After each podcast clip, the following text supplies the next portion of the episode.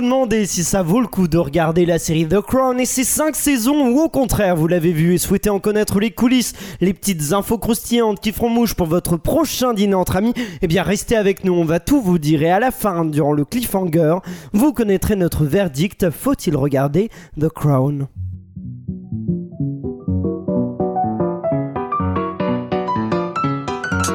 Bienvenue dans la série sur le gâteau, votre podcast entièrement consacré aux séries. Je m'appelle Aurélien Rapatel et je suis là avec mon équipe de serial killers pour vous éclairer sur cet univers sans fin. Un univers sans fin dans lequel sévissent des serial killers qui m'accompagnent et que je vous présente tout de suite.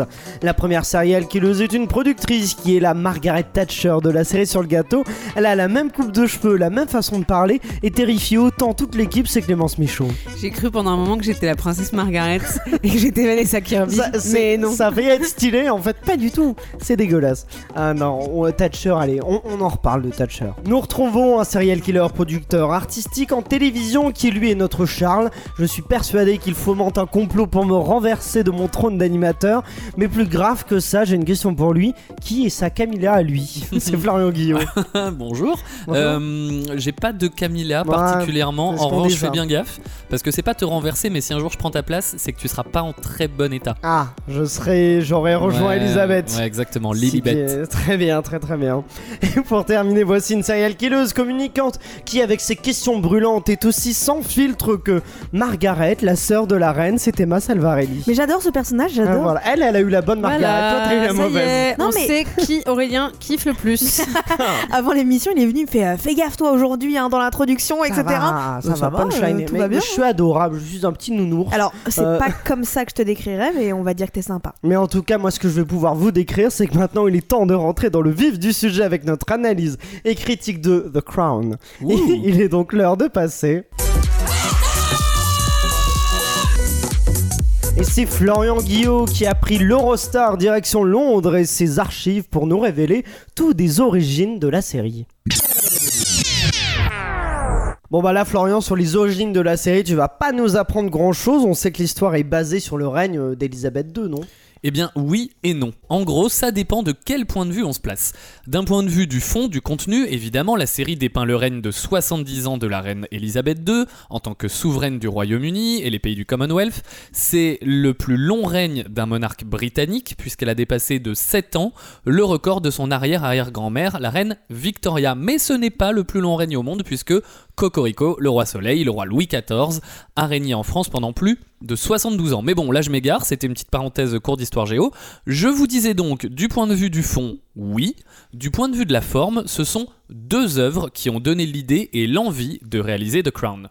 Premièrement, le film The Queen de Stephen Frears avec Hélène Mirren et Michael Sheen, sorti en 2006. Ce film raconte les coulisses des rapports entre la reine Elisabeth II et le Premier ministre britannique Tony Blair, montrant leur rapport de force dans les jours qui ont suivi la mort de Diana, la princesse de Galles, pour aboutir à un compromis politique sur la manière de traiter son décès. Puisque la famille royale britannique ne souhaitait pas que les obsèques aient un caractère national et officiel, alors que Tony Blair avait la volonté de répondre à la demande du peuple britannique qui réclamait des funérailles solennelles.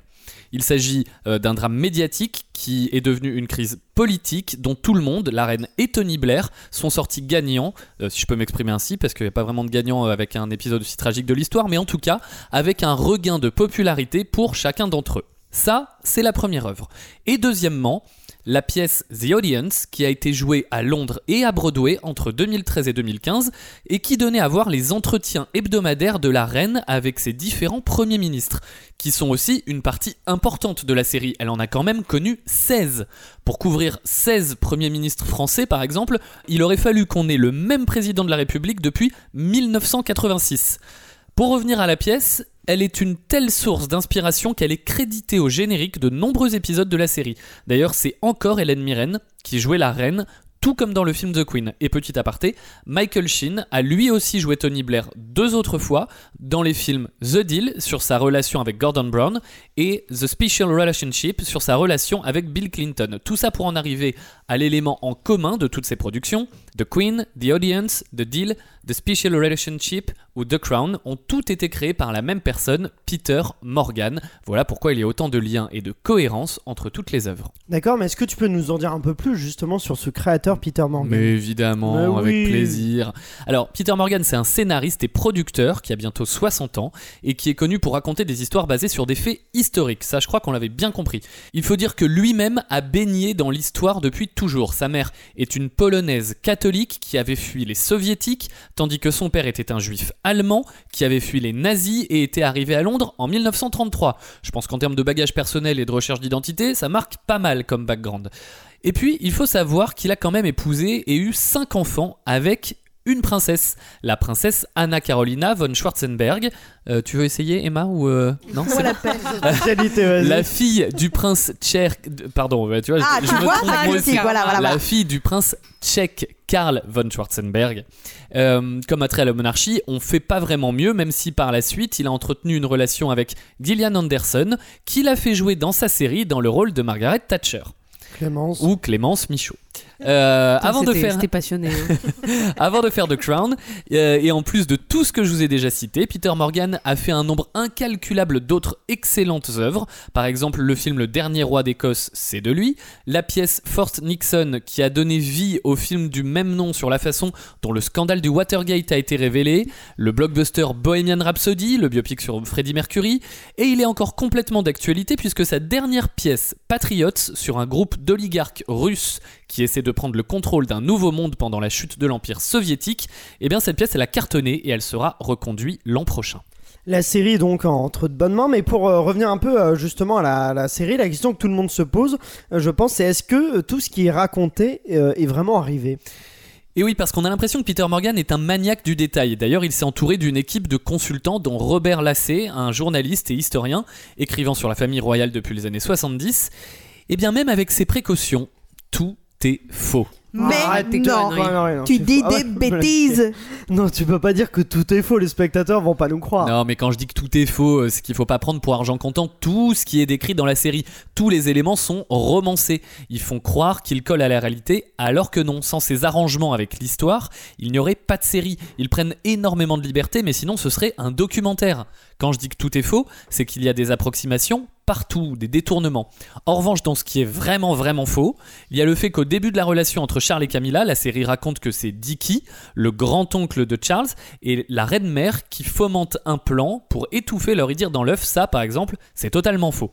En ce qui concerne l'histoire du grand brouillard qui s'est abattu sur Londres dans la saison 1, en fait, Churchill n'en avait rien à faire.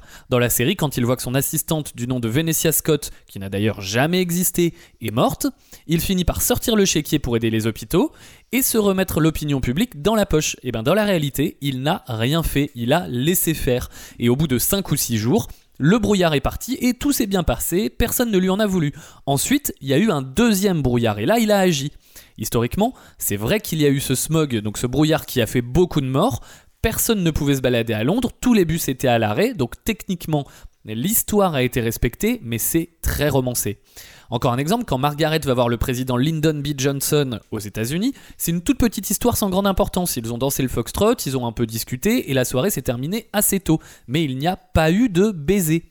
Pour Aberfan, le tragique accident minier en 1966 au Pays de Galles, raconté dans l'épisode 3 de la saison 3, il existe plein d'interviews de personnes qui ont vécu le drame et qui témoignent que la reine était en larmes quand elle est venue, ce qui contredit aussi la série où elle est extrêmement froide. Au sujet du documentaire interdit qu'on voit là aussi en saison 3, dans la série, la famille royale demande à la BBC de faire un documentaire sur la reine pour la rendre un peu plus humaine. La chaîne le fait, mais ils trouvent le résultat affligeant, et surtout leurs conseillers soutiennent que la famille royale ne doit pas être humanisée et qu'elle doit rester proche de Dieu. Après une première diffusion, ils finissent par l'interdire et le film serait depuis introuvable. Alors qu'en fait, eh ben, il est complètement disponible aux archives nationales à Londres. Il n'est pas du tout interdit. Dans la série, il est dit qu'il n'a été diffusé qu'une fois, alors qu'il l'a été plusieurs fois sur une durée de 3 ans dans tous les pays du Commonwealth. Et puis au bout de 3 ans, il était un peu vieux, donc la famille royale a préféré qu'il finisse aux oubliettes. La famille royale a effectivement désapprouvé, mais n'a pas interdit sa diffusion.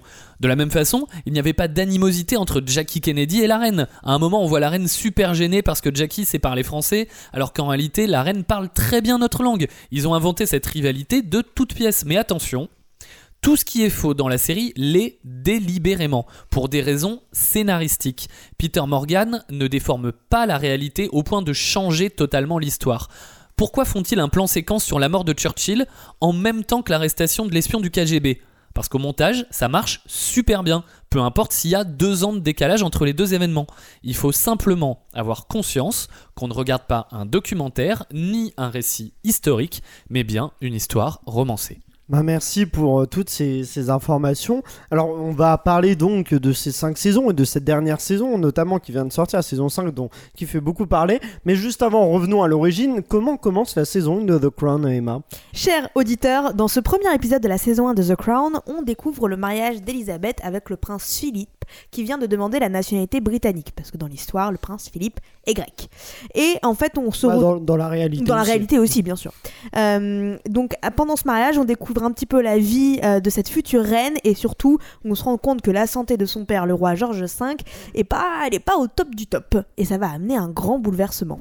Ah, merci euh, pour ces informations. Est-ce que vous regardiez The Crown avant, euh, avant de qu'on le traite dans le, le podcast, euh, Clémence, Bien sûr, moi je regardais avec mon père à l'époque quand la saison 1 est sortie. On Mhm. a regardé tout de suite et euh, je me souviens que c'était vraiment, on s'attendait pour regarder les épisodes. Et Ah ouais, c'était. c'est- Ouais, ouais. un, un événement. Et vous, euh, Emma et Florian? Euh, moi non, moi j'ai découvert ça pour le podcast euh, parce que bah, j'en avais entendu énormément parler et qu'on soit honnête, moi je commence à avoir beaucoup de mal avec les épisodes qui durent une heure. Je... Ah oui? C'est quelque chose qui commence réellement à me pas, me- pas à me déranger mais euh, je préférerais limite qu'une saison fasse plus d'épisodes mais que ce soit des épisodes de 20 minutes plutôt que ce soit 8 épisodes d'une heure. Et, euh, et pour ça ça m'a un peu euh, rebuté on va dire au début. Ah oui, toi, Florian, c'est pareil pour toi? Est-ce que euh, la durée te, te rebute et comment t'as découvert The Crown? Euh, j'ai découvert The Crown bah, un, peu comme tout le monde parce que c'était à la mode. Euh, j'ai une espèce de passion pour la, famille royale et pour l'histoire britannique, donc euh, ça m'a pas du tout dérangé de regarder. Je sais pas si je suis gêné par la hum, comment dire la longueur des épisodes. C'est plus le fait que euh, on en parlera sûrement après quand on parlera de la saison 5. Je trouve que c'est très différent la façon de raconter les histoires et le fond des histoires maintenant qu'au début de la série et ça m'intéresse moins mais c'est pas dû à la durée des épisodes. Et juste pas pour faire le, le, le relou de service et le, le donneur de Trop leçons, tard. mais je crois que c'était, je crois que c'était Georges VI, son, son Georges père VI, pas. oui, oui, ouais, pas Georges V. Tout à fait. Euh, mais du coup, si euh, pour toi, comment a évolué la série au cours de ces 5 saisons? Qu'est-ce qui a changé entre la saison 1 et la saison 5 Alors j'ai l'impression, peut-être que je me trompe complètement, mais j'ai l'impression que les, les deux premières saisons, donc avec Claire Foy dans le rôle de la De reine, la reine, ouais. euh, et, et donc plein d'autres acteurs, Matt euh, Smith Prince Matt. Smith pour le prince Philippe, etc., étaient plus centrés sur les personnages euh, et le fait de s'attacher à eux plus que sur euh, l'histoire, même s'il y a évidemment euh, des grandes parties de l'histoire qui sont racontées, mais on fait pas des jumps dans le temps d'épisode en épisode. On a l'impression que ça pourrait se passer d'une semaine à l'autre, entre guillemets. Ce serait une vie très mouvementée, mais ça, ça pourrait être logique que les choses se passent dans une continuité assez resserrée. Là, sur cette saison 5, on oublie complètement ce lien avec les personnages. D'ailleurs, on voit assez peu la reine, je trouve, dans la saison la 5. reine est peu C'est beaucoup présente, plus hein. choral. On est- on On vachement centré sur des personnages secondaires pour raconter des épisodes de l'histoire très précis et pas pour s'attacher aux personnages et pour suivre une histoire et, et s'attacher à eux et à leurs relations. On n'est plus, à mon avis, du tout sur la même forme de série. Mais est-ce que mais ça a déjà commencé par exemple à la saison 3 Parce que la saison 3, il y a Ouais. aussi ce truc un peu épisodique. C'est plus la saison 1 et 2, oui, qui était euh, pour toi. Qui en fait, c'est euh, progressif. J'ai l'impression qu'il y avait vraiment une et deux, c'était une certaine chose. Il y a déjà cet aspect effectivement dans les saisons 3 et 4. Et là, c'est encore plus marqué avec cette saison 5. On fait des jumps euh, vraiment énormes de timing entre les épisodes, entre les parties de l'histoire. Et même à l'intérieur des épisodes, je- et je crois que c'était pas le cas, euh, j'ai un souvenir un peu lointain de la saison 1 et 2, mais à l'intérieur des épisodes, la construction se fait parfois avec des flashbacks, se fait parfois en, en racontant plusieurs fois la même scène comme le, le- le fameux échange euh, entre Camilla et Charles qui est enregistré. On revit plusieurs fois la partie du discours euh, selon différents points de vue. C'est des constructions qui sont complètes. C'est pas, c'est pas, c'est pas mal. hein. Mm. C'est juste que c'est vraiment très différent du début. Moi, moi, pour revenir sur, euh, sur ce que tu disais avec euh, donc Jacques Kennedy et, et la et Jackie Kennedy Jackie, et, ouais. et la reine, c'est vrai que dans cet épisode-là, typiquement, le temps est un peu effectivement adapté pour la convenance de l'épisode, puisqu'à la fin de l'épisode, il, euh, on, on assiste à l'assassinat, bon, on voit l'assassinat de, de, euh, de JFK, John euh, Mhm. Fitzgerald Kennedy, Mhm.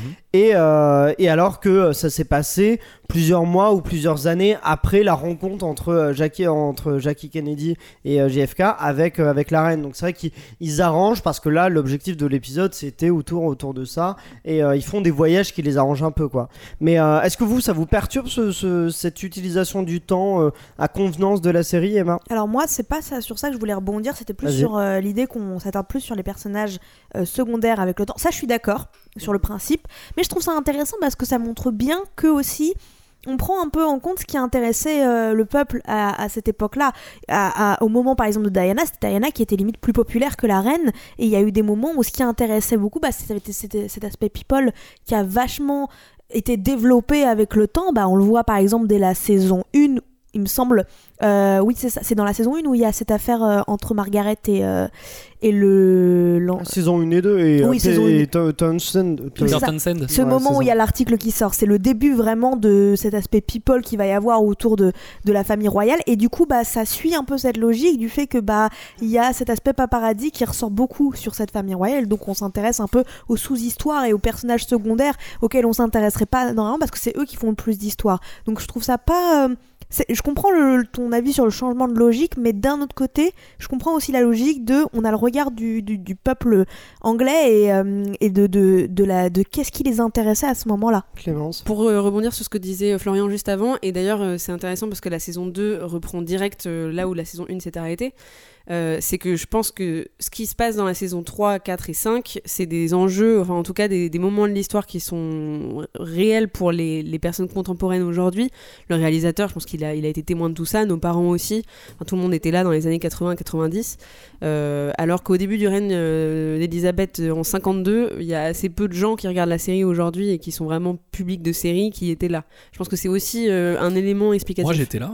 T'étais là en Moi 52 j'étais déjà là. Ça m'étonne qu'Aurélien ait pas fait la blague. Été là. bah oui. Non, mais moi, Comme je ça suis je l'ai gentil. fait avant toi. C'est bien, tu l'as je je anticipé, c'est pas mal. non, moi- je trouve que euh, typiquement je trouve que la saison 2 c'est euh, la saison la plus faible de The Crown. Je trouve que c'est une saison justement où on s'attarde énormément sur les personnages secondaires et typiquement Margaret, je trouve que c'est le personnage qui n'évolue jamais au cours de la série, c'est un euh, Mais je crois la- que. Margaret la sœur de l'âne, mais c'est oui, c'est Je ça. crois que c'est la personne qui n'a jamais Oui, évolué. Elle, ça, justement, elle, elle rêve de liberté, mais en Ouais. même temps, elle a jamais quitté Oui, c'est ça, euh, mais du coup, la, saison 2, on passe énormément de temps sur elle, alors qu'elle fait C'était que Euh, story, que, se, que, se, euh, que se plaindre et on est toujours sur la même situation où du coup euh, elle peut pas être avec euh, euh, Peter euh, Townsend, Townsend. c'est ça et, euh, et euh, mais bon en même temps euh, elle voit s'il y a pas d'autre chose mais je trouve que moi je la trouve assez faible Elle, elle- euh, elle a son aventure avec le photographe quand même. Qui, oui mais, euh, mais ça je trouve ça très chiant moi j'avoue que ouais, je trouve ça marrant. hyper euh, je trouve ça hyper ennuyant Pour moi c'est la 3. Je, je- laisse Emma Ah, euh, parler mais. la 3 c'est la meilleure pour moi Ah non pas du tout. c'est intéressant Moi, c'est c'est- ouais, la 2, j'ai eu beaucoup de mal à la dépasser. Ça a été très dur de, de, de réussir à passer cette saison 2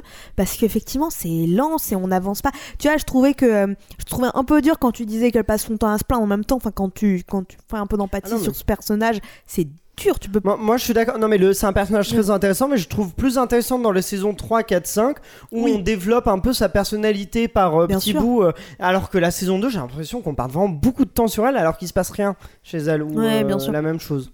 Dans la saison 3, elle est fantastique. euh. Oh non. Mais c'est marrant, Quel qu'est-ce que, enfer. qu'est-ce que t'as pas aimé dans la saison 3 Bah, en fait, ce que j'adore moi dans la Donc saison avec 1 et Olivia 2. Colman en reine, euh, qui. Ouais, alors d'abord Quelle dans femme. les, les saisons 1 et 2, me, donc comme le disait très justement euh, Clémence, euh, ça permet d'apprendre plein de choses sur euh, des parties de l'histoire qu'on connaît pas vraiment très bien. On connaît plus euh, ce qui s'est passé à partir des années 80-90. Donc moi ça m'a vachement intéressé et le rythme fait que j'ai pu vraiment m'attacher aux personnages, les comprendre et euh, il y en avait pas euh, 156, il y en avait pas avait pas encore tous les enfants et les petits enfants. Donc on était vraiment centré sur certains personnages et ça m'a aidé à m'attacher à eux. Quand on passe à la saison 3, et à la différence de toi, moi je trouve que les événements qui sont dépeints, alors ok, peut-être qu'on a passé un peu de temps sur Margaret et que ces histoires d'amour, euh, ce sont un peu. euh, euh, pas, relou. Ouais, pas relou, mais voilà, c'est, un peu ça prend rabâché. beaucoup de temps. ouais. Exactement. Euh, en revanche, la saison 3, déjà, elle, elle doit faire face à un premier défi, c'est que les acteurs changent. Donc, ça nous désarçonne un peu. Moi, tout le monde était au courant, évidemment, ça a été tellement médiatique, mais quand on arrive sur l'épisode, euh, moi, ça, ça m'a quand même fait un petit pincement de pas retrouver Claire Foy. Et c'est hyper Et- bien foutu. Le début, je le trouve très malin parce que le début de- du coup du premier épisode de la saison 3, Ouais. c'est on a justement cette comparaison entre la nouvelle reine et euh, Claire Foy par rapport au timbre, du coup au changement de, de tête et on voit cette Olivia Colman qui se regarde plus jeune en Claire Foy et, et je trouve ça hyper bien. D'ailleurs, ils Ils ont refait avec la saison 5. Exactement, Exactement. Dans, dans la saison 5 qui commence avec Claire Foy aussi et qui est, qui est aussi assez malin je trouve de la part de- des réalisateurs et Ouais, créateurs. ils ont été assez malins. Euh, cela étant, je trouve que on, on doit déjà faire face à ce défi et euh, euh, il y a certains acteurs où ça le fait, d'autres où ça le fait un peu moins et donc du coup on est un peu désarçonné. Moi ça m'a ça ça m'a moins, moins plu. Je me souviens pas exactement du nom de l'acteur qui joue le prince Philippe. Ah, ouais, je suis d'accord. Moi, je, Tobias, il ouais, s'appelle. exactement. euh, Tobias Mackenzie. Mackenzie. ouais. Ah, je trouve aussi Euh, que ça, ça marche pas trop. ouais. C'est un peu moins réussi, alors que je trouve que Jonathan Price dans la saison 5 est excellentissime euh, dans ce, dans ce rôle-là. Ouais, j'ai jamais été un grand fan de Matt Smith. Euh, mais bon, bah, On te déteste tous. Aurélien pleure discrètement Ah oui, et en silence. on en reparlera quand on fera l'épisode sur Doctor Who. Ça arrive, ça arrive. Euh, ça arrive bientôt. Euh, bref, je finis juste là-dessus. Euh, et je trouve qu'il n'y a aucun personnage qui me permet, qui a un peu de, de- de vie, de trucs sympas à regarder. Il faut attendre la saison 4 pour que Margaret Thatcher euh, débarque. Et dans la saison 3, je, j'ai- moi, je ressens un espèce d'immense vide. Et j'ai eu énormément de mal à regarder jusqu'à jusqu'à arriver au début de la saison 4. Quoi. Ah, Je trouvais que c'était chiant à souhait. Moi, je trouve que la saison 3, elle a l'épisode pour moi le, le plus réussi. C'est celui dont tu parlais sur les éboulements. Je trouve que c'est un épisode, euh, mais vraiment, le, je trouve que c'est le meilleur de toutes les saisons. Parce que je trouve qu'il raconte vraiment ce qu'est la reine, c'est-à-dire ce, ce- cette cage dans laquelle elle est enfermée qui fait qu'elle est un peu loin du peuple et qu'elle se rend pas compte de tout. Et le fait que du coup, elle a, finalement, elle a pris beaucoup trop de temps à, à aller sur place. Et, et tu parlais tout à l'heure du fait que on la disait en larmes, mais en même temps, dans la série, elle raconte ça. Elle dit qu'en fait, euh, ce qu'on apprend à la fin, donc ça, c'est peut-être fictif, effectivement. On m'a dit que c'était des fausses larmes, en fait, et qu'elle et qu'elle a fait ça pour faire le show, parce qu'elle elle a du mal à pleurer. Je trouve ça hyper fort, cet épisode sur euh, une reine qui arrive pas à pleurer, qui arrive pas à, exprimer ses sentiments, parce qu'elle est bloquée dans, dans ce rôle-là. Et, euh, et voilà, moi je trouve que c'est le, C'est pas mon le- épisode le- préféré, le plus brillant des, des épisodes. Et d'ailleurs, euh, la saison préférée de la reine, du coup, Feu Elisabeth, c'était la saison 1. Elle adorait la saison 1, elle l'avait Ah bah dit oui. et tout. Ah ouais, euh, c'était euh, pour elle, elle avait été vraiment émue de la voir. C'est sûr que ça allait pas être à partir de Lady Di que ça allait être sa passion. hein. Ah bah ça, la pauvre, euh, elle le verra pas. Mais bah non, mais la saison 4, elle l'a vu un peu.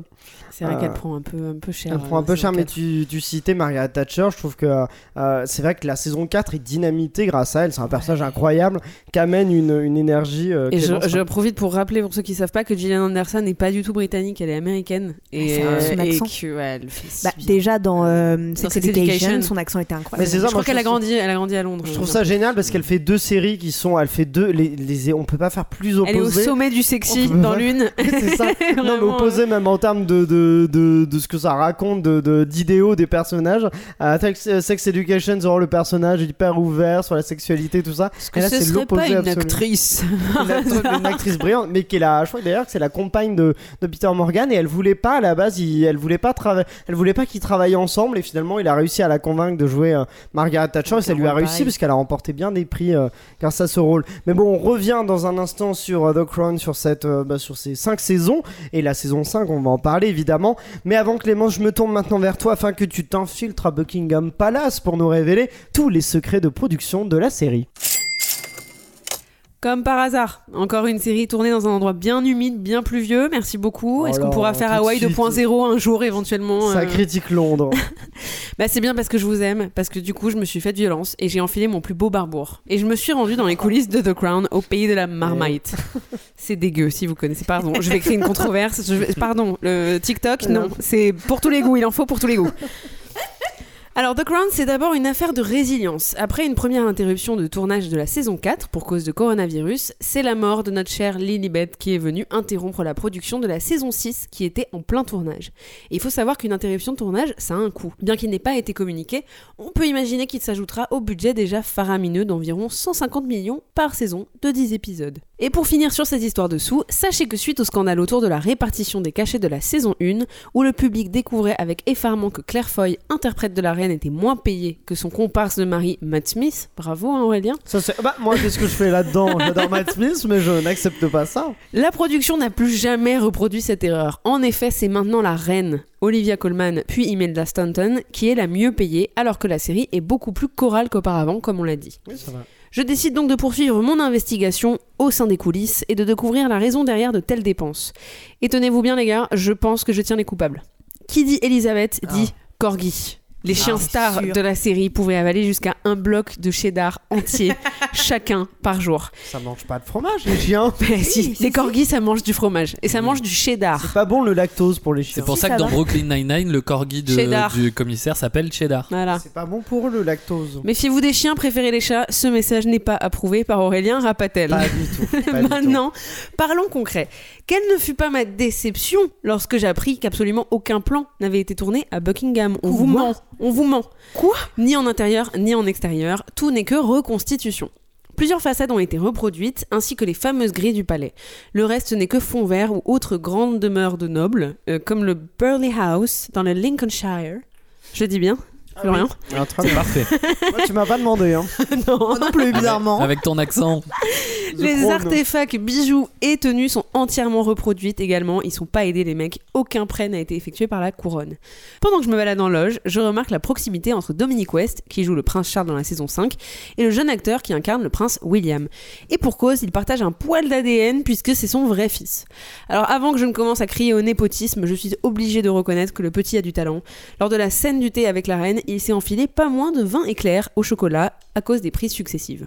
D'ailleurs, en parlant de fiction qui rencontre la réalité, Dominic West a contacté le prince Charles après avoir obtenu le rôle, et ce pour plusieurs raisons. D'abord parce que la série ne dépeint pas le prince de Galles sous son meilleur jour, et ensuite parce que l'acteur est ambassadeur du Princess Trust, l'association caritative du nouveau roi. West lui a donc proposé de se retirer de l'association, euh, qui lui a répondu par courrier en gros C'est ton boulot, t'es un acteur, tracasse frérot, et c'est tout à son honneur. On m'a dit ils sont sympas, hein, là. Tracasse frérot, ils sont, euh, disons, la- l'association, ils sont cool. Ça a changé, ça a changé. Hein. Emma, tu voulais dire quelque chose Ouais, je voudrais rajouter un petit cho- une petite chose sur petite le. chose. Un petit un, chose. un petit chose. Une petite chose. Euh, sur le maquillage, parce que ça reste quand même un point assez essentiel dans la série The Crown. Ils ont vraiment un... Ils mettent l'accent énormément dessus. Donc si ça vous intéresse déjà de 1, je vous conseille de regarder un épisode d'une émission qui s'appelle Glow Up sur Netflix et qui est une émission anglaise. Et euh, donc c'est une compétition de maquillage. Et à un moment, ils vont sur les plateaux de The Crown pour euh, voir comment ils s'occupent des maquillages et doivent reproduire un maquillage de The Crown. Oh. Et euh, c'est incroyable la manière dont ils reproduisent. Déjà, ça paraît très minimaliste, mais ça demande énormément de travail. Et surtout, c'est vraiment imprégné des photos des personnes qui ont de, de Margaret Thatcher, par exemple, de la reine Elisabeth, pour reprendre les traits, pour reprendre, par exemple, s'il y a des cernes en particulier, les reproduire. Il y a ce, ce travail de minimalisme et de, de, de précision qui est vraiment impressionnant. Donc, si ça vous intéresse, regardez Glow Up. Bah, merci pour cette petite roco. Euh, est-ce que on a parlé un peu du, du casting? Parlons encore du casting. Euh, est-ce que de- les reines déjà, est-ce que c'est des bons castings? Est-ce que c'est des bons choix? Tu meurs? C'est ça? Ça y est, je vais pouvoir devenir reine du Oui. podcast? Ça s'accélère plus vite. Ok, très bien. Est-ce que c'est des bons choix les reines? Est-ce que, les, est-ce que les actrices Claire Foy en saison 1 et 2, euh, donc Olivia Colman en saison 3 et 4 et Imelda Stanton en 5 et 6, euh, bon choix ou pas Emma? Alors moi très bon choix. Euh, je reste quand même vachement bloquée sur Imelda parce que je suis désolée, elle me rappelle trop. ombrage. Ombrage, Bah bah oui, je, voilà. je Brave, n'arrive pas, du coup je n'arrive pas à aimer la reine. Je ne peux pas, je, je, je ce blocage euh, Ah. d'enfant qui fait que, que quand j'ai de l'herpès quand je la vois, c'est c'est Oh pas non, agréable. là, faut, faut pas qu'on la bloque. Imelda, je t'aime, hein, mais Elle a T'as joué dans deux films, quand tu la vois t'étais pas obligé de relever ça. Non, mais- j'ai de l'eczéma, j'ai Ouais, voilà, l'urticaire, voilà, tu vois, voilà, l'herpès aussi, voilà pour te dire à quel point c'est pas possible. J'ai une maladie orpheline quand je la On reparle après de ses problèmes de santé. Euh, Florian. Je comprends parce que j'ai ce même truc sur euh, Ombrage, sur Imelda Staunton, et à chaque fois j'ai l'impression qu'elle va se mettre à hurler de colère ou euh, euh, avec, avec cette scène d'Harry Potter là, avec le- le- les centaures où elle devient complètement folle. Ouais. Et à chaque fois j'ai l'impression que ça va être ça, et à chaque fois c'est pas le cas. Donc je me dis que, enfin je me dis oui c'est vraiment une excellente actrice évidemment elle allait pas faire euh, ombrage comme elle fait la reine Elisabeth II mais c'est surtout il y, a- il y a des vrais mimétismes euh, peut-être vous regarderez dans la position du visage dans les mimiques qu'elles font avec la bouche sur le fait d'incliner un peu la tête Mm. euh, etc sur le côté elles font tout ça et Bon, quand je regardais la saison 1 et 2, Claire Foy fait ça, ok, je me suis pas dit euh, particulièrement, elle a vraiment euh, euh, pris une mimique de la reine. Olivia Colman l'a fait un peu, je commence à me poser des questions, et Imelda Staunton aussi, donc elles ont vraiment travaillé euh, sur, euh, sur le personnage avec l'aide de Peter Morgan et toute l'équipe, et elles ont vraiment aussi travaillé les unes avec les autres pour garder une continuité dans ce que l'actrice précédente avait amené euh, au personnage de la reine Elisabeth II. Voilà, parenthèse fermée. euh, je, je suis évidemment ultra fan de Claire Foy qui incarne au départ euh, et, et qui commence euh, la série.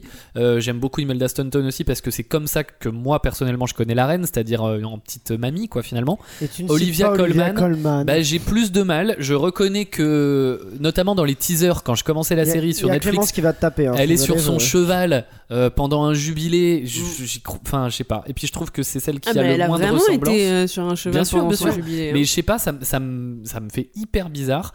Euh, je, je comprends que c'est une très bonne actrice et qu'elle a très bien respecté tout le truc, mais pour moi, c'est celle qui, qui me plaît le moins et c'est très personnel et c'est peut-être pas du tout, euh, c'est peut-être pas du tout objectif. Clémence. Alors, moi, je, je trouve, au contraire, je suis plus fan de la Queen de Olivia Colman que de celle d'Imelda. Parce que aussi, je trouve que dans la voix, on retrouve moins la reine Elisabeth. Alors après, Ah oh Elle Oui, ça, mais en fait- Colman. je, je Non, trouve qu'elle. Ah oui, et Ah elle oh. fait yes, tu vois Tu sais, avec son petit sourire, genre yes, tu vois et je trouve, je trouve qu'on retrouve la reine. Alors c'est marrant parce que nous tous autour de cette table, on n'a pas connu la reine à cet âge-là. Euh, et, c'est- Ouais, et Florian, pourtant. et pourtant j'ai un petit king. Non, j'allais dire king, c'est pas le bon mot. J'ai une petite, euh, un, Un soft spot pour les personnes âgées et les animaux. Donc moi, elle me Oui, fait pas peur. un point Vraiment, j'ai de la Oui, voilà, c'est pas, un kink, mais Pour ceux qui comprennent pas, un kink, c'est une attirance sexuelle. cachez Donc, euh, vos grands-mères. ça, ouais. Euh, non, mais je, je- moi, je, je suis au contraire, je suis très très fan de- d'Olivia Colman et c'est pas parce que je trouve cet euh, être humain absolument fou de talent, euh, mais euh, mais cette reine-là peut-être me touche euh, moins. Je la trouve plus statuesque aussi, ce qu'elle ce qu'elle était. C'est qu'on la voit un peu moins aussi en Et saison on la voit 5. un peu Je pense que ça participe. Florian. Non, juste sur la voix, je peux pas trop te laisser dire ça parce que, notamment si vous regardez l'épisode où elle fait son discours sur l'anus horribilis, que vous avez peut-être vu aussi Alors, sur euh, Ce que ouais. j'ai pas dit, et je, je pensais, et je suis tout à fait d'accord avec toi, sauf sur les discours. Sur les, les discours, c'est on point. Je trouve Ouais. que Imelda Staunton est vraiment bluffante de réalisme sur la diction, sur le, le- pas le volume, mais la tonalité Mm. de la voix, cette petite voix. euh, Et son euh, un peu. sur euh, l'accent, surtout. Je me suis même dit parce que c'est monté comme ça, euh, elle, elle, euh, elle marche, donc Imelda Staunton marche jusqu'à sa place et le discours a déjà commencé. Euh, je me suis dit en fait ils ont pris le- le- la réelle voix de la reine, je trouvais ça même un peu bizarre. Et en fait non, c'est vraiment un discours fait par l'actrice. Donc juste sur ce point-là, ouais, je Ah, trouve moi, que Je suis tout à fait d'accord. En discours, elle est, elle est bluffante et je le retrouve pas dans ses conversations personnelles. Ouais. Moi, moi j'ai eu ça pour, euh, pour Elizabeth Debicki en, en, en Lady Diana. Je trouve donc euh, en saison 4, c'est Emma Cohen qui joue euh, Lady Diana. En saison 5, c'est Elizabeth Debicki. Et, euh, et la, la séquence du, de l'interview télévisée où elle fait les confessions, j'ai eu l'impression, des fois je me dis, mais c'est l'image d'archive de, de Lady Di. Et en fait, non, pas du tout, mais ça, il y a une ressemblance qui est vraiment frappante, je trouve, Emma. Vous avez vu, il y a eu un comparatif qui est sorti entre les deux scènes. Ouais. Cet épisode 8, ils Il est reprennent à des moments, à la seconde près, elles se Ouais. replacent exactement. C'est impressionnant et ça me fait peur, moi, en même temps. Je me, enfin, je, je, je, je me dis, il y a, quelqu'un qui a regardé faire pendant attention aux détails tout en fournissant une performance comme ça et tu- aux milliers de Ouais. trucs auxquels elle doit penser. Sa Ouais, voix, c'est- sa- enfin, c'est c'est dingue. Florian, Pas ouais. oublier, comme je le disais sur les origines, Peter Morgan a aussi travaillé sur euh, Bohemian Rhapsody, le Mhm. biopic de Freddie Mercury. Ouais. Si vous C'est vrai regardez que la c'était fin très, du très film, précis. et qu'il y a d'ailleurs un, un comparatif qui est très connu sur YouTube entre les deux scènes de concert à Wembley, euh, le travail de Rémi Malek sur Freddie Mercury est assez bluffant aussi. Donc je pense que tout ça fait partie d'un tout qui est aussi amené par les créateurs de la série, par Peter Morgan en. Dans, dans les autres personnages phares de la série, il y a le, donc le prince Charles, qui lui fait un peu polémique en saison 5, Dominique West, euh, qui est moins, effectivement, qui ressemble un peu moins quand même physiquement à ce qu'était le prince, euh, euh, le prince Charles dans les saisons euh, 3 et 4. qui est- C'est vrai que l'acteur était, était très bon. Qu'est-ce qui, pour vous, est-ce que c'est quand même un bon choix ou pas?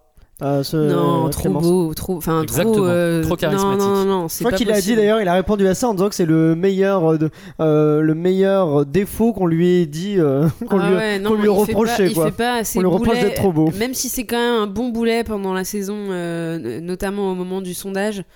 Euh, Et d'ailleurs, qui- ce qui est apparemment totalement faux, il aurait, il aurait jamais eu d'entretien avec le Premier ministre.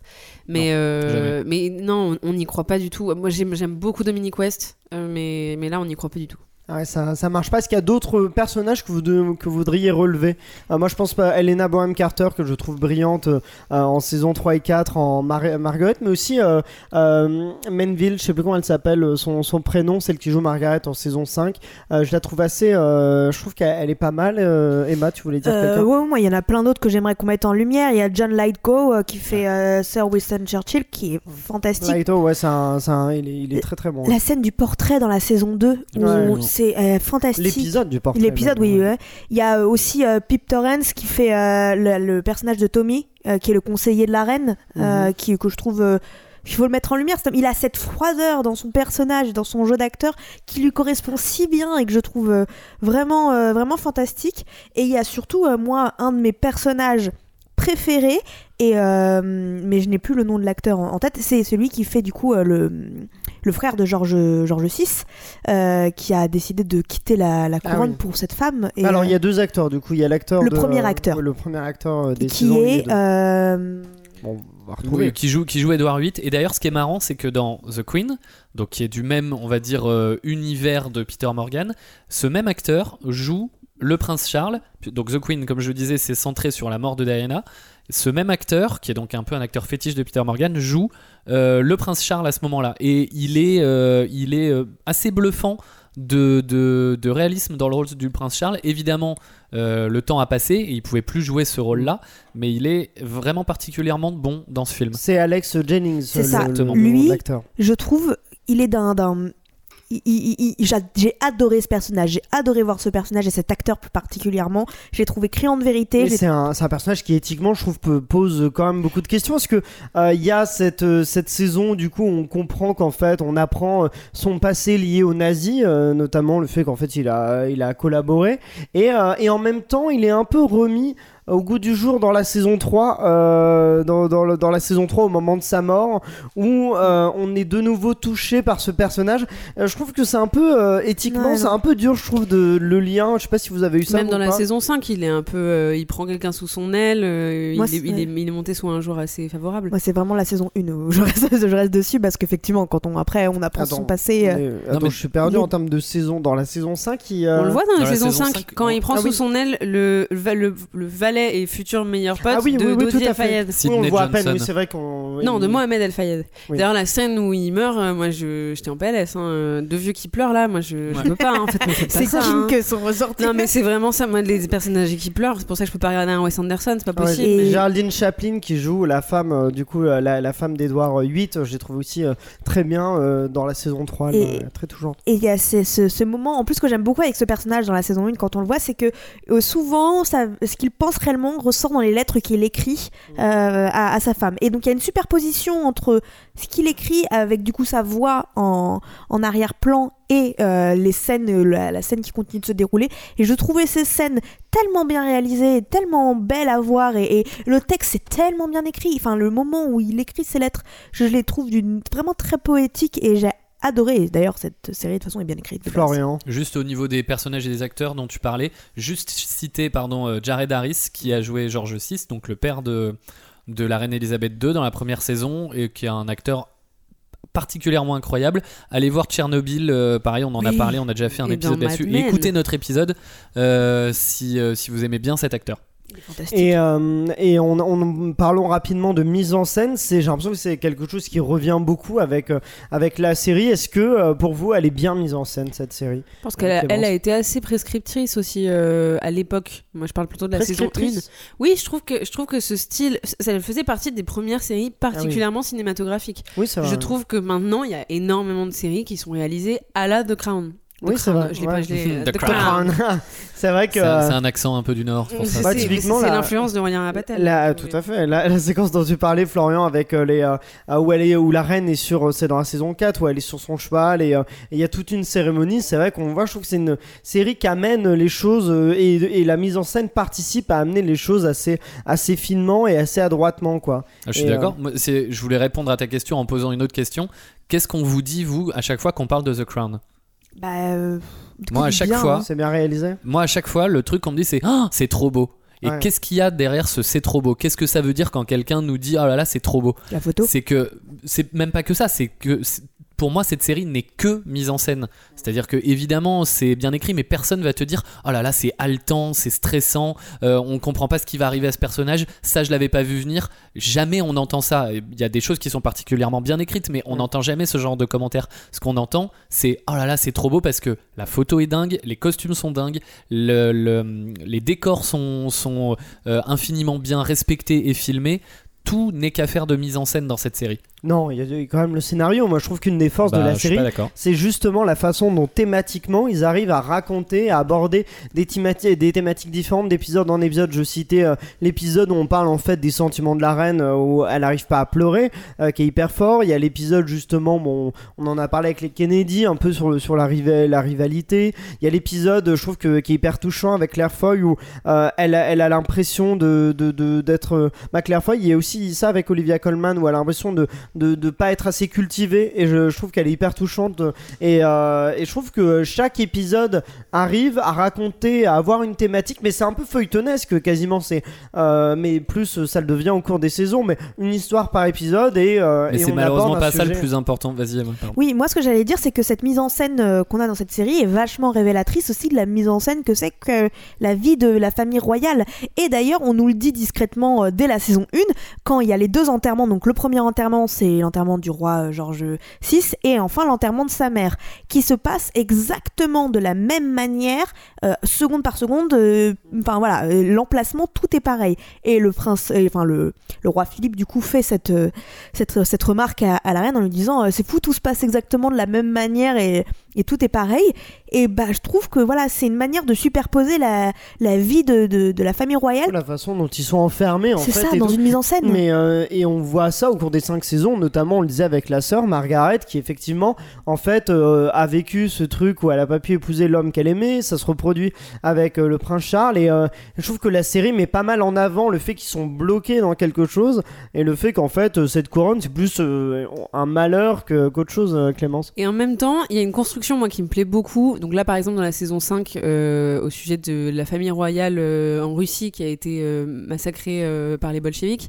je trouve qu'à chaque fois, on a l'impression qu'il y a un petit, un petit effet papillon, un truc qui se passe dans l'univers et que d'une manière ou d'une autre, ça va avoir des répercussions sur la vie d'Elisabeth. Et c'est toujours le même procédé, c'est toujours une backstory, un flashback, euh, quelque chose qui En début ouvre et on se dit, mais quel est le rapport? Et je, me, et je me suis fait la réflexion, je me suis dit, c'est marrant, ça m'a toujours pas lassé. Ouais. Ça fait cinq saisons et je pourrais me dire, c'est trop facile à chaque fois. On, sait qu'on va écrire sur ce sujet-là, on va faire une ouverture qui n'a rien à voir. Vous comprenez pas tout de suite, vous comprendrez après. Ouais. Mais je trouve que c'est amené d'une telle manière que je m'en lasse pas. Florian. Juste pour te répondre sur euh, ce que tu disais, évidemment qu'il y a des choses qui sont bien écrites et évidemment que c'est euh, bien adapté quand, quand les épisodes sont bien thématisés, épisode après épisode, saison après saison. Mais cette, cette série ne serait rien sans la mise en scène, euh, euh, comment dire, euh, qui, a, Oui. qui a tout ce brio. Parce que on- la scène dont tu parles là, à ce moment-là du massacre de la famille royale en Russie, elle est mise en parallèle avec une partie de chasse de, de, de- du roi d'Angleterre, donc George V à ce moment-là, euh, qui, est, qui est extrêmement euh, frappante. Euh, Il y, a, il y a une scène aussi dont je me souviens, justement, parlait d'Alex Jennings qui jouait euh, le roi Édouard VIII, euh, qui, qui fait un choix de rester avec sa femme et elle le regarde de- du haut de sa tour. Il est dans le parc avec sa cornemuse, il est de dos, et quand on arrive sur le plan, il est en train de pleurer, en train de jouer de sa cornemuse. En fait, quand ça c'est écrit dans un scénario, ça peut être filmé et raconté de mille manières différentes. Euh, simplement, le, le- le- le talent qu'ils ont sur toute cette mise en scène, c'est ça qui fait que, que cette série devient ce qu'elle est et devient le blockbuster qu'elle est. Emma, vas-y rapidement. Je pense qu'il faut mettre aussi légèrement l'accent sur la musique que j'ai que j'ai trouvé fantastique. Euh, D'ailleurs, qui en partie, il y a le, le, le, le- le fond, son principal qui est par Hans Zimmer et euh, bah, enfin, voilà, gros big up à la, à la musique. Moi Emma, je reste avec toi parce que je crois que tu étais présente lors de l'anus horribilis de la reine Elisabeth II plus précisément euh, près du château de Windsor quand il a eu son incendie et du coup tu as réussi à quand même récupérer de cet incendie quelques questions brûlantes.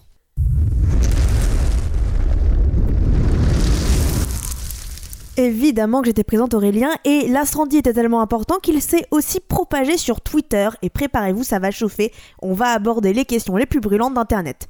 Je suis parti faire un petit tour et attention, le débat fait rage concernant The Crown. D'ailleurs, le tweet au ne mâche pas ses mots. Celui-ci explique que non seulement The Crown va montrer l'interview de la princesse Diana, celle que le prince William a demandé de ne pas montrer en raison du traumatisme qu'elle provoque, mais nous allons littéralement le voir vivre ce traumatisme. C'est vraiment de mauvais goût. Du coup, ma question brûlante est, d'un point de vue éthique, n'y a-t-il pas une limite dans la création d'une série, notamment si cela va à l'encontre du bien-être des personnages concernés C'est une bonne question brûlante, ça, Florian. Mais c'est toujours des très bonnes questions hein, euh, qui provoquent beaucoup de débats.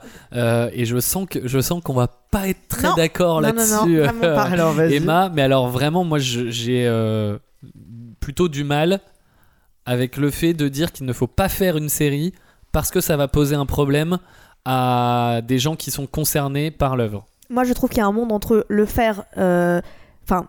il y a aussi la manière dont on va aborder les choses. Si toutes les personnes concernées, par exemple, parce qu'on sait Le- très bien, Non, on se regarde avec Florent. Non, juste pour le coup, le tweetos fait référence à la séquence. C'est de Oui. mauvais goût peut-être de montrer cette séquence-là. Il dit pas que c'est de mauvais goût de faire la Non mais série. d'accord, mais ok. Alors, Mais la question peu- brûlante était Oui, oui. Oui, si coup- on se concentre sur ce point particulier, le prince William a dit ce serait bien de pas montrer ça parce que euh, je, je sais plus les, les mots que tu as utilisés en raison du traumatisme qu'elle provoque. Ok, mais c'est c'est une partie de l'histoire et malheureusement c'est euh, une vie publique qu'ils ont toujours eue et qu'ils continuent d'avoir. Et donc c'est important si on veut raconter correctement l'histoire de pouvoir en raconter toutes ces parties.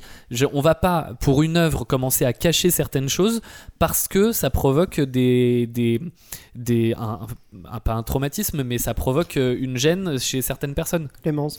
Euh, D'autant plus que c'est une interview publique qui a été diffusée à la télévision. Moi, je trouverais de très mauvais goût qu'on montre, par exemple, alors je sais pas si Lady Diana était morte euh, en se suicidant, par exemple, je pourrais complètement comprendre qu'on trouve des, de très mauvais goût de mettre en scène euh, un, quelque chose qui s'est passé complètement dans la sphère privée. Maintenant, euh, là, on parle d'une interview diffusée à la télévision euh, qui est visible par tous. Euh, on n'est pas aux États-Unis, on ne doit pas acheter euh, et avoir l'accord des personnes pour mettre en scène leur vie. Euh, et en plus, oui, c'est Le- ce qu'on ce dit depuis le début. C'est une, une famille royale qui se met en scène. Et Diana, d'ailleurs, représente aussi une voix dissonante par rapport au discours officiel et une sorte de contre-pouvoir. Je trouve très important de mettre en scène toutes ces voix-là et tous ces aspects-là. Après, le tweetos relève le fait qu'on ait montré aussi spécifiquement le prince William devant ce, Ça, c'est de- autre chose. devant la télévision. Non, mais là, je, parle, je réponds à la question générale. euh, la- oui, bien la sûr, mais du coup, sur, sur ce point-là, si on revient sur cette séquence-là de la saison 5, est-ce que pour vous, ça vous embête bah, Vous comprenez que ça peut être un peu moyen qu'on ait vu le prince William, euh, qu'on recrée ce, pro- ce traumatisme télévisuel ou, euh, ou pas? Non, Florian. bah non, non, c'est ce que je viens de dire. Ouais. Que, que ce soit ça ou que ce soit le prince Philippe quand il était encore en vie, qui était pas content qu'on raconte euh, de manière romancée en plus, ils le disent bien, c'est ni un documentaire ni un récit historique, et je l'ai encore rappelé tout à l'heure, euh, qu'on montre ça d'une manière romancée sur sa jeunesse ou la reine ou n'importe qui. Euh, je- non, c'est c'est une, c'est ils le savent en plus, c'est le fardeau de leur famille. Ils doivent être, ce sont des personnages publics et leur histoire nous appartiennent aussi. Et si on veut raconter cette histoire, on doit pouvoir être en droit de le faire dans toute euh, son intégralité. Mais c'est vrai qu'en Donc soi, non, il- je, je suis pas d'accord. la famille royale, ils profitent de tout ce qui est positif. Je sais pas, tout, le, euh, euh, tout, tout ce que leur rapporte le fait d'être connus, ils en profitent. Mais du coup, il y a aussi le revers bah, de la ils sont médaille qui est aussi tout ce qui. Très, euh, très riche, euh, à oui, c'est titre ça. personnel. euh, Oui, c'est ça. d'ailleurs. Donc il y a le revers de la médaille, c'est aussi du coup que euh, leur vie publique leur apporte de l'argent et aussi elle est publique, donc elle peut être utilisée euh, pour une série. Le prince William, il a jamais demandé dans cette famille de naître euh, chez, d'a- d'avoir une vie publique. Enfin, Euh, personne. bah, non, bah, mais, mais aucun, voilà. aucun aucun il était eux. allé à l'Eton College. Mais euh, parce que est- c'est au bout d'un moment, il, Après, lui donne cette vie. J'ai un petit point aussi euh, où je, suis, il où je abdique. peux te rejoindre, c'est qu'il était, il était mineur à l'époque. On, on le, por- on, le, on le montre mineur. Je suis peut-être, je suis d'accord avec toi là-dessus. Je suis peut-être un peu mal à l'aise avec ça, avec le fait de dépeindre la vie privée d'un enfant mineur. Maintenant, euh, je rejoins totalement Aurélien et Florian sur ce que vous avez dit. Pour moi, c'est, il n'a pas choisi, mais personne n'a choisi. En revanche, ce qu'ils ont choisi, c'est d'aller au collège d'Eton, euh, c'est d'exproprier des gens au Pays de Galles euh, pour construire leur terrain. Je c'est des gens très très riches, y a pas de souci Et là-dessus. Donc Et effectivement, s'il euh, le voulait, il pourrait se retirer de la vie publique, euh, Florian. Si on sort un tout petit peu de cet exemple, est-ce que par exemple, euh, il ne faudrait pas faire le film sur le 13 novembre avec Jean Dujardin parce que cette- certaines personnes du quartier où Abdelhamid Abaoud s'était euh, caché et où ça a défouraillé et ça a certainement traumatisé des tonnes de gens. Mais tu le Est-ce mets pas en faut- scène directement? C'est ça, voilà. C'est aussi la manière dont c'est mis en scène, moi, qui me dérange profondément. C'est que euh, il, a, il y a un moment où il y a des demandes spécifiques qui sont, qui sont faites. Et euh, là, en l'occurrence, William avait demandé bien que, genre, de pas montrer ce moment, ce moment-là, ce moment précis. Il y a une demande qui est, qui est, qui est, qui est faite de la part de cette personne. Ça reste Mais un alors c'est quoi la limite? C'est quoi la limite? Si le prince Charles, le roi Charles III maintenant nous dit je veux pas ça, ça, ça et ça, donc on arrête de faire The Crown. C'est ma question euh, brûlante. Bah, Quelle est cette possible. limite? Bah, Non, ce n'est- c'est pas possible. Il peut pas y avoir de limite. On touche à la liberté d'expression aussi. Donc c'est, pour moi, c'est, c'est, euh, c'est un truc vraiment avec lequel il n'y a pas de, on peut pas euh, négocier là-dessus. C'est pas possible. Bon bah faites vous-même votre avis, écoutez auditeurs, dites-nous si vous êtes dans quel team vous êtes. Emma, euh, je te laisse continuer avec une nouvelle question volante. Si on continue sur les sujets qui fâchent, euh, il y a Cess Girl qui nous explique qu'elle a regardé euh, The Crown et elle demande s'il vous plaît ne me dites plus jamais que la famille royale n'est pas politique, ne le faites surtout pas. Du coup, bah moi la question que je me pose, c'est une série a-t-elle vraiment la puissance de faire office de contre-pouvoir? Alors pour vous, Clémence Euh, alors, je, je sais pas, moi je trouve ça un peu. euh, je trouve ça un peu. euh, Fort de café Non, mais je, je pense pas qu'une série fiction puisse faire office de contre-pouvoir. Ça, c'est clair. Euh, pour faire office de contre-pouvoir, il faut des faits, il faut des choses concrètes, tangibles. on peut pas. Par contre, si on peut faire prendre conscience au public euh, de le- ce qu'on a dit avant, euh, la richesse, le, le caractère politique de la famille royale, qui est politique malgré tout. Bah Enfin, oui, il y a des, des fois il y a des décalages dans la saison 5, on voit, ça c'est un gros truc de la saison 5 un peu surprenant. C'est le Britannia, le, le yacht de la reine, qui a l'air de l'obséder et elle veut faire payer les contribuables anglais pour rénover son, son yacht. Et il y a ça, d'autres exemples dans d'autres saisons. Il y a le Elle prince, a des Philippe, arguments le- le d'ailleurs. le prince Philippe qui, euh, qui aux États-Unis euh, va se plaindre que euh, on lui retire, euh, on lui retire des, des, bon, en, en tout cas que l'État ne finance plus certaines choses de, de la royauté. On voit qu'il y a un décalage énorme entre la, la monarchie et, euh, et les Anglais, quoi, le Et même si Anglais. on voit quand même une progression, une sécularisation, enfin non, ils sont séculaires, mais du coup une évolution avec la société, on voit qu'ils font des choix fondamentalement politiques. Par exemple, que la reine refuse que Margaret euh, épouse un homme divorcé, ou c'est une brigade des mœurs quelque Bah, Pour eux, part. c'est religieux, c'est pas politique, puisqu'elle est. Bah, euh, En religion, t'as le mouvement séculaire et le mouvement régulier. C'est Oui. toujours la même chose. C'est politique aussi. C'est de la politique. Donc adhérer et légitimer une forme de culture, euh, profiter de son pouvoir, enfin profiter de son pouvoir, non pas profiter de son pouvoir, mais asseoir son pouvoir en légitimant et en, et en condamnant telle ou telle pratique, c'est déjà politique.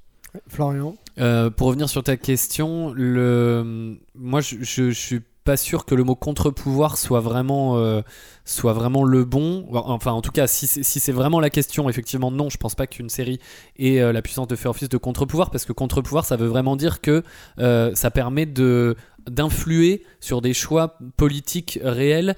Je, je, sais, sais pas si c'est exactement ça. En revanche, est-ce que, est que les séries euh, peuvent préparer l'opinion à certaines choses Ça, évidemment, oui. Par exemple, la série 24 avec euh, David Palmer, le premier président des États-Unis noir, euh, et c'est arrivé 7 ou 8 ans avant, avant la première élection d'Obama. Évidemment que ça a aidé. Pardon, que ça a aidé à préparer l'opinion à euh, ce, ce nouvel événement. Et d'ailleurs, dans la même série, sur la saison 8, c'est euh, une femme qui est au pouvoir. Ça arrivera ensuite avec, euh, avec House of Cards quand, quand, quand Claire Underwood va, va devenir présidente. Euh, toutes ces choses-là sont aussi euh, précurseuses, précurseurs, Précurseur, avec un S à la fin. Précurtrice. on va dire précurseuses de, de, de tout ça et permettent à l'opinion de se préparer.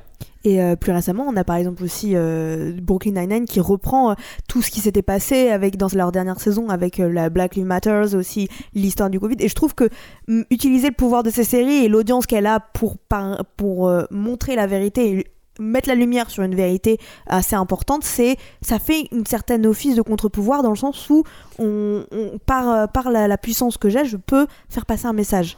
Tout à fait, mais surtout une série Netflix Question, dernière question brûlante. Exactement. Dans le premier tweet, je parlais plutôt de la sensibilité des personnes représentées dans les, dans les séries, donc euh, les personnages. Maintenant, je vais vous parler un petit peu de la sensibilité des téléspectateurs. En effet, euh, la tweetos, ou le tweetos d'ailleurs, on n'a aucune idée de qui il est ou qui elle est, Stilgerian nous dit Honnêtement, c'est assez stupide que les gens qui veulent que The Crown, une série dramatique, est un avertissement au début euh, disant que c'est une fiction, parce que Shakespeare n'a jamais eu ce problème-là avec Richard III.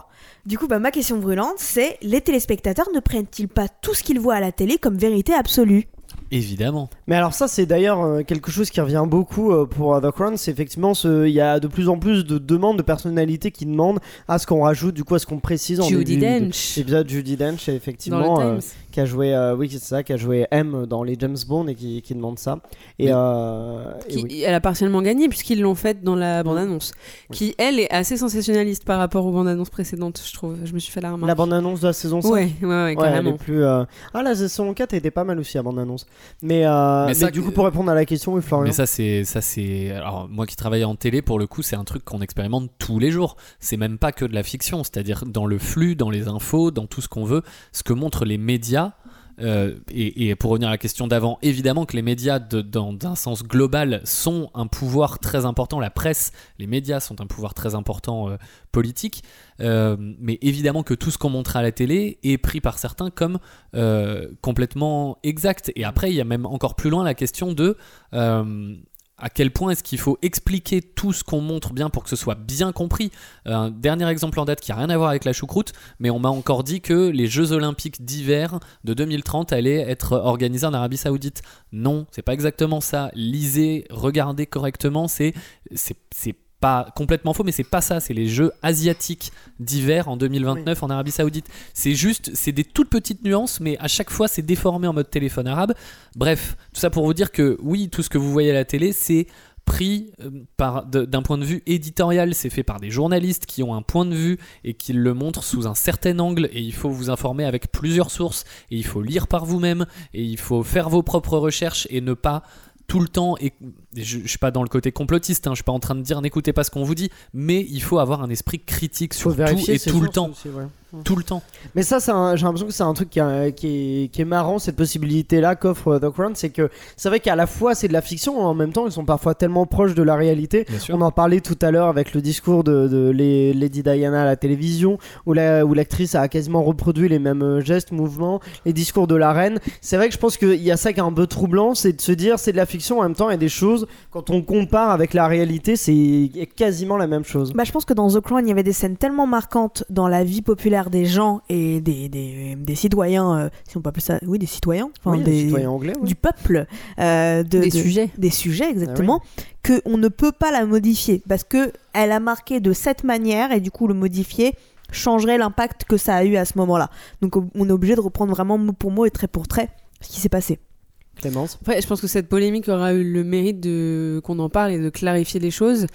Euh, moi, je suis pas d'avis non plus. Enfin, je trouve pas nécessaire de mettre un. Enfin, c'est le, c'est le lot de tous les biopics. Faut pas insulter l'intelligence des personnes aussi. On se doute bien que euh, un échange entre euh, le prince Philippe et euh, la reine dans leur lit, ça, euh, ce sera pas. Même un conseiller proche de la reine ne peut pas nous faire une restitution de ce qui se disait Ouais. avant de se coucher. Donc. Ça ça me paraît assez, euh, assez clair et puis ça fait suffisamment longtemps qu'on voit dans cette industrie des biopics, ça n'a jamais posé problème au cinéma. C'est juste qu'il faut bien prendre ça pour, euh, pour acquis, que c'est de la fiction qui se base sur la réalité. Merci pour ces questions brûlantes, Emma. Avec plaisir, j'espère que vous ne vous êtes pas trop brûlé. Non, non, non, c'est pas brûlé. on Tu me dois de la biafine, Emma. Oui, bah oui. Euh, je vous propose maintenant qu'avant le cliffhanger, on va donner notre verdict si on recommande ou non de regarder The Crown et si on donne des alertes coup de gueule, coup de cœur. Euh, je vous propose qu'on fasse quand même quelques recommandations de euh, films, séries ou autres œuvres que vous pourriez aimer si vous avez aimé The Crown. Il est l'heure des recommandations. Bah dis donc, il y a un petit tonnerre qui arrive trop tôt. Alors on va commencer avec toi Florian par exemple. Qu'est-ce que tu nous recommandes Moi j'en ai déjà parlé, mais je vous conseille vraiment de le regarder. C'est le film The Queen, sorti en 2006 de Stéphane Frears avec Hélène Mirren et Michael Sheen, parce que j'ai une passion euh, absolue pour Michael Sheen, euh, qui euh, a eu plein de, de- de récompenses, qui a été récompensée aux Oscars, la meilleure actrice pour Hélène Mirren, au BAFTA, à la Mostra de Venise, et j'en passe, et des meilleurs. Euh, c'est un film assez brillant. Si vous aimez The Crown, vous aimerez forcément ça. Euh, ce film-là, Euh, c'est sur donc la mort de Diana et comment l'affaire a été gérée. Donc c'est un événement très contemporain que peut-être vous avez encore en tête ou que vous avez vu dans plein de documentaires très récents. Si vous voulez regarder la saison 6 avant la saison 6, regardez Exactement. The Queen. Regardez, regardez The Queen. Et euh, ouais, la performance d'Hélène Mirren est, est vraiment vraiment euh, très intéressante. Euh, Clémence. Alors moi, je voudrais vous parler d'une série qui s'appelle The Hour, qui est une série où joue d'ailleurs notre notre cher prince Charles de la saison 5, Dominique West. Et ça se passe dans les années 50 sous fond de guerre froide. euh, et c'est euh, en fait la BBC qui organise euh, un bureau, nomme une jeune productrice et lui demande de pondre la première, la première émission d'investigation. Et il y a Ben Winshaw dedans, il y a plein d'acteurs, plein d'acteurs anglais assez connus. Il y a Romola Garai, Anton Lesser. Euh, euh, Enfin voilà, c'est vraiment une série très chouette. Je l'avais en DVD à l'époque. Je suis Ah si oui. vieille. Ouais, c'est une, série qui date de 2011 ou 2012 Ah, ça n'empêche pas de la- euh, et qui, qui est vraiment très chouette comme beaucoup de séries de la BBC. Ok, très bien. Et toi, Emma? Bah, moi, vous connaissez mon amour pour les mangas, donc je vais encore vous en conseiller un aujourd'hui. Et aujourd'hui, je vous conseille Innocent de Sakamoto euh, Shinichi. Ici, ce sera pour ceux- les amoureux de la romance historique, c'est-à-dire la manière dont on va enjoliver un petit peu l'histoire, comme dans The Crown. Ici, on suit l'histoire de Charles-Louis Sanson, qui est le bourreau qui a guillotiné Louis XVI à la fin de la Révolution. Donc voilà, on va raconter son histoire et la manière dont il a dû reprendre l'affaire familiale, qui était les bourreaux de Paris. Eh ben, merci pour ces recommandations. Mais maintenant, je l'ai dit, il est l'heure du cliffhanger. Alors, faut-il oui ou non regarder The Crown, Clémence? Bah oui. Bah oui. D'accord, pas Voilà, plus que c'est ça. tout, vous débrouillez avec ça. Efficace. Non, mais c'est bah, comme on l'a dit, c'est une belle série visuellement. euh, le scénario est bien écrit, la mise en scène est très belle, les acteurs sont très bien dirigés.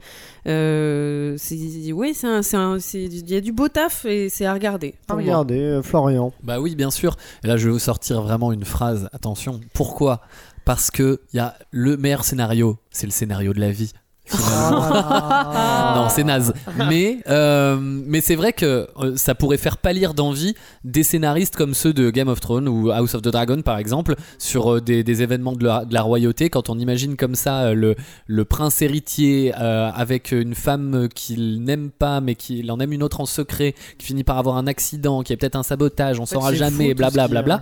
Ce scénario est juste dingue et évidemment que ça donne la meilleure série possible. Donc, bien sûr, regardez The Crown. Emma. C'est un grand oui pour moi euh, parce que je trouve là où je trouve que c'est vraiment réussi, c'est que on a beau savoir comment ça se passe parce que ce sont des choses, euh, il y a quand même une partie de vérité. Il y a ce suspense qui reste à la fin de chaque épisode qui nous donne envie de regarder la suite et pour ça, euh, juste pour ça, je le recommande vraiment. Ah bah, très bien. Et de mon côté, eh bien, c'est une alerte coup de cœur pour The Crown. Je t'aime une fois. Je t'aime deux fois. Je t'aime plus que le riz Mais je mets pas beaucoup d'alerte coup de cœur, mais là en y réfléchissant, alors je précise que je mets pas une alerte coup de cœur pour la saison 5 parce que je trouve que la saison 5 est plus faible. Alors, je trouve qu'avec la saison 2, c'est les deux saisons les, euh, les plus faibles. Mais euh, si, mais si. Euh, alors que la saison 3 c'est pépite.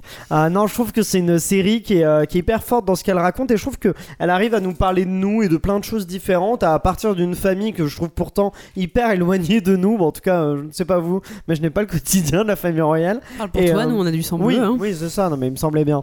Euh, mais, euh, mais en tout cas, voilà, je trouve que c'est, très fort. Il y a une, une euh, maîtrise de, de la réalisation, une du, du jeu des acteurs, de, dont on l'a dit, de la mise en scène du scénario. Je trouve que quasiment tout est, est parfaitement maîtrisé. Et, et voilà. Après, donc, ça, ça dépend des saisons, mais je, je recommande quand même chaudement cette saison-là et notamment pour les saisons 3 et 4 qui, euh, que je trouve, bah, la saison 1 aussi. Donc 1, 3, 4, c'est, ce sont les meilleurs et, et c'est déjà quand même pas mal. 3 saisons sur 5, c'est juste la 2 et 5. Non mais c'est pas ok, tu peux pas être péremptoire comme ça. euh, Hein Sauter la 2. 4, non. Ah non, non, faut pas les regarder comme ça, mais sachez en tout cas que vous allez euh, un peu rompir euh, pendant la saison non, 2. non, non, pas du tout. rompicher pendant la saison 2. Bon, vous n'hésitez pas à nous donner votre avis, sachant en tout cas que nous on vous recommande quand même assez unanimement de regarder The Crown sur Netflix. Vous pouvez vous nous donner votre avis en commentaire sur les différentes plateformes d'écoute. Vous pouvez aussi nous mettre 5 étoiles. Je place ça comme ça, c'est comme vous voulez. Et vous pouvez aussi nous suivre sur les réseaux sociaux. Mais avant de terminer, je vous propose quand même qu'on se mette au défi dans un blind test, un blind test en plus d'occasion, mais avant il faut quand même un jingle d'occasion aussi. I accept that challenge. Challenge accepted. Est-ce que vous êtes prêts à relever ce challenge que je vais vous soumettre Oui, oui, C'est un, c'est un blind test pour être le roi ou la reine de la série sur le gâteau. Un blind test royauté. Alors royauté au sens large. hein. Des séries sur la royauté, mais ça peut être des personnages secondaires. Pre- On gagne quoi? Vous gagnez le titre de roi ou reine C'est de nul. la série sur le gâteau et c'est déjà Allez. beaucoup. On y va avec le premier, c'est parti. Et quand ces affections deviennent de notoriété publique, alors là, c'est une situation délicate. À coup sûr. En particulier dans une famille très haut placée. Les familles très haut placées oublient souvent une vérité toute simple. J'ai pu le remarquer. Et quelle est cette vérité? Le savoir. Vas-y. Game of Thrones? Exactement. On va écouter la vérité quand même parce que ce serait dommage de pas. C'est que des séries?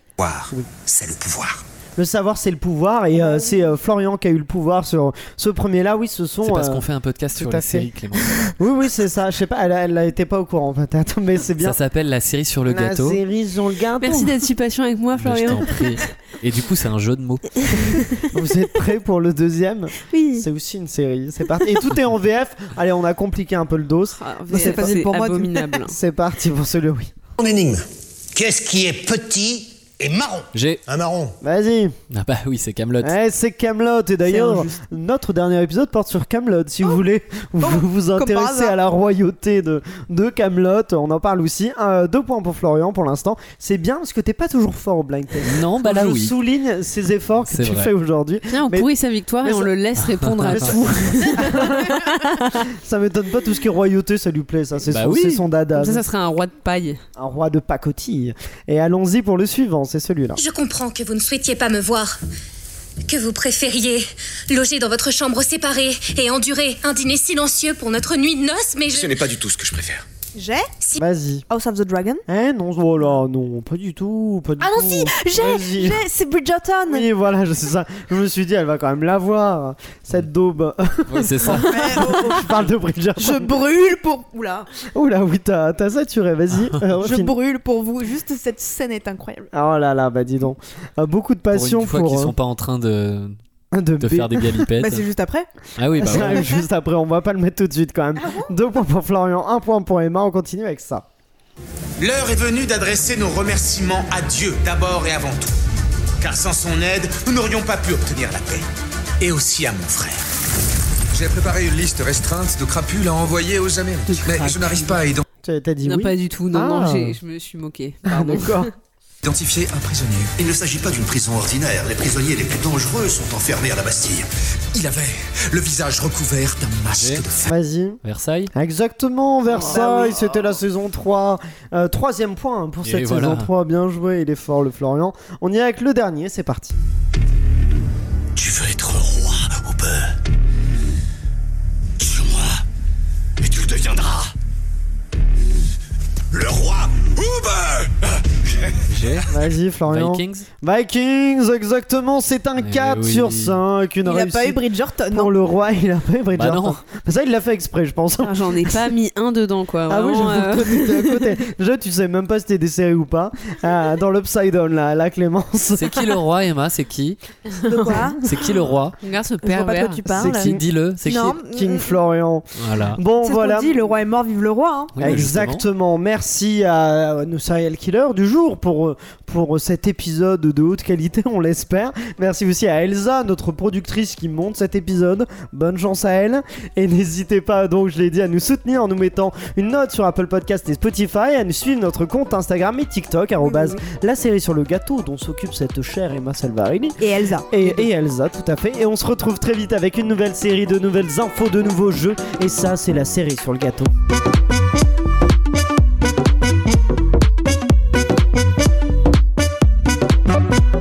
Mais avant Clément, je me tourne maintenant vers toi afin que tu t'infiltres à Buckingham Palace pour nous révéler tous les secrets de production de la série. Waouh, ça m'a surpris, c'est lancé tout seul ce fou. Euh, Est-ce qu'il est... Ouais, je sais pas ce que je refais. Bon, Elsa, je refais au cas où. J'aime bien ce qu'on lui parle. Elsa, Elsa, tiens-toi bien. futur.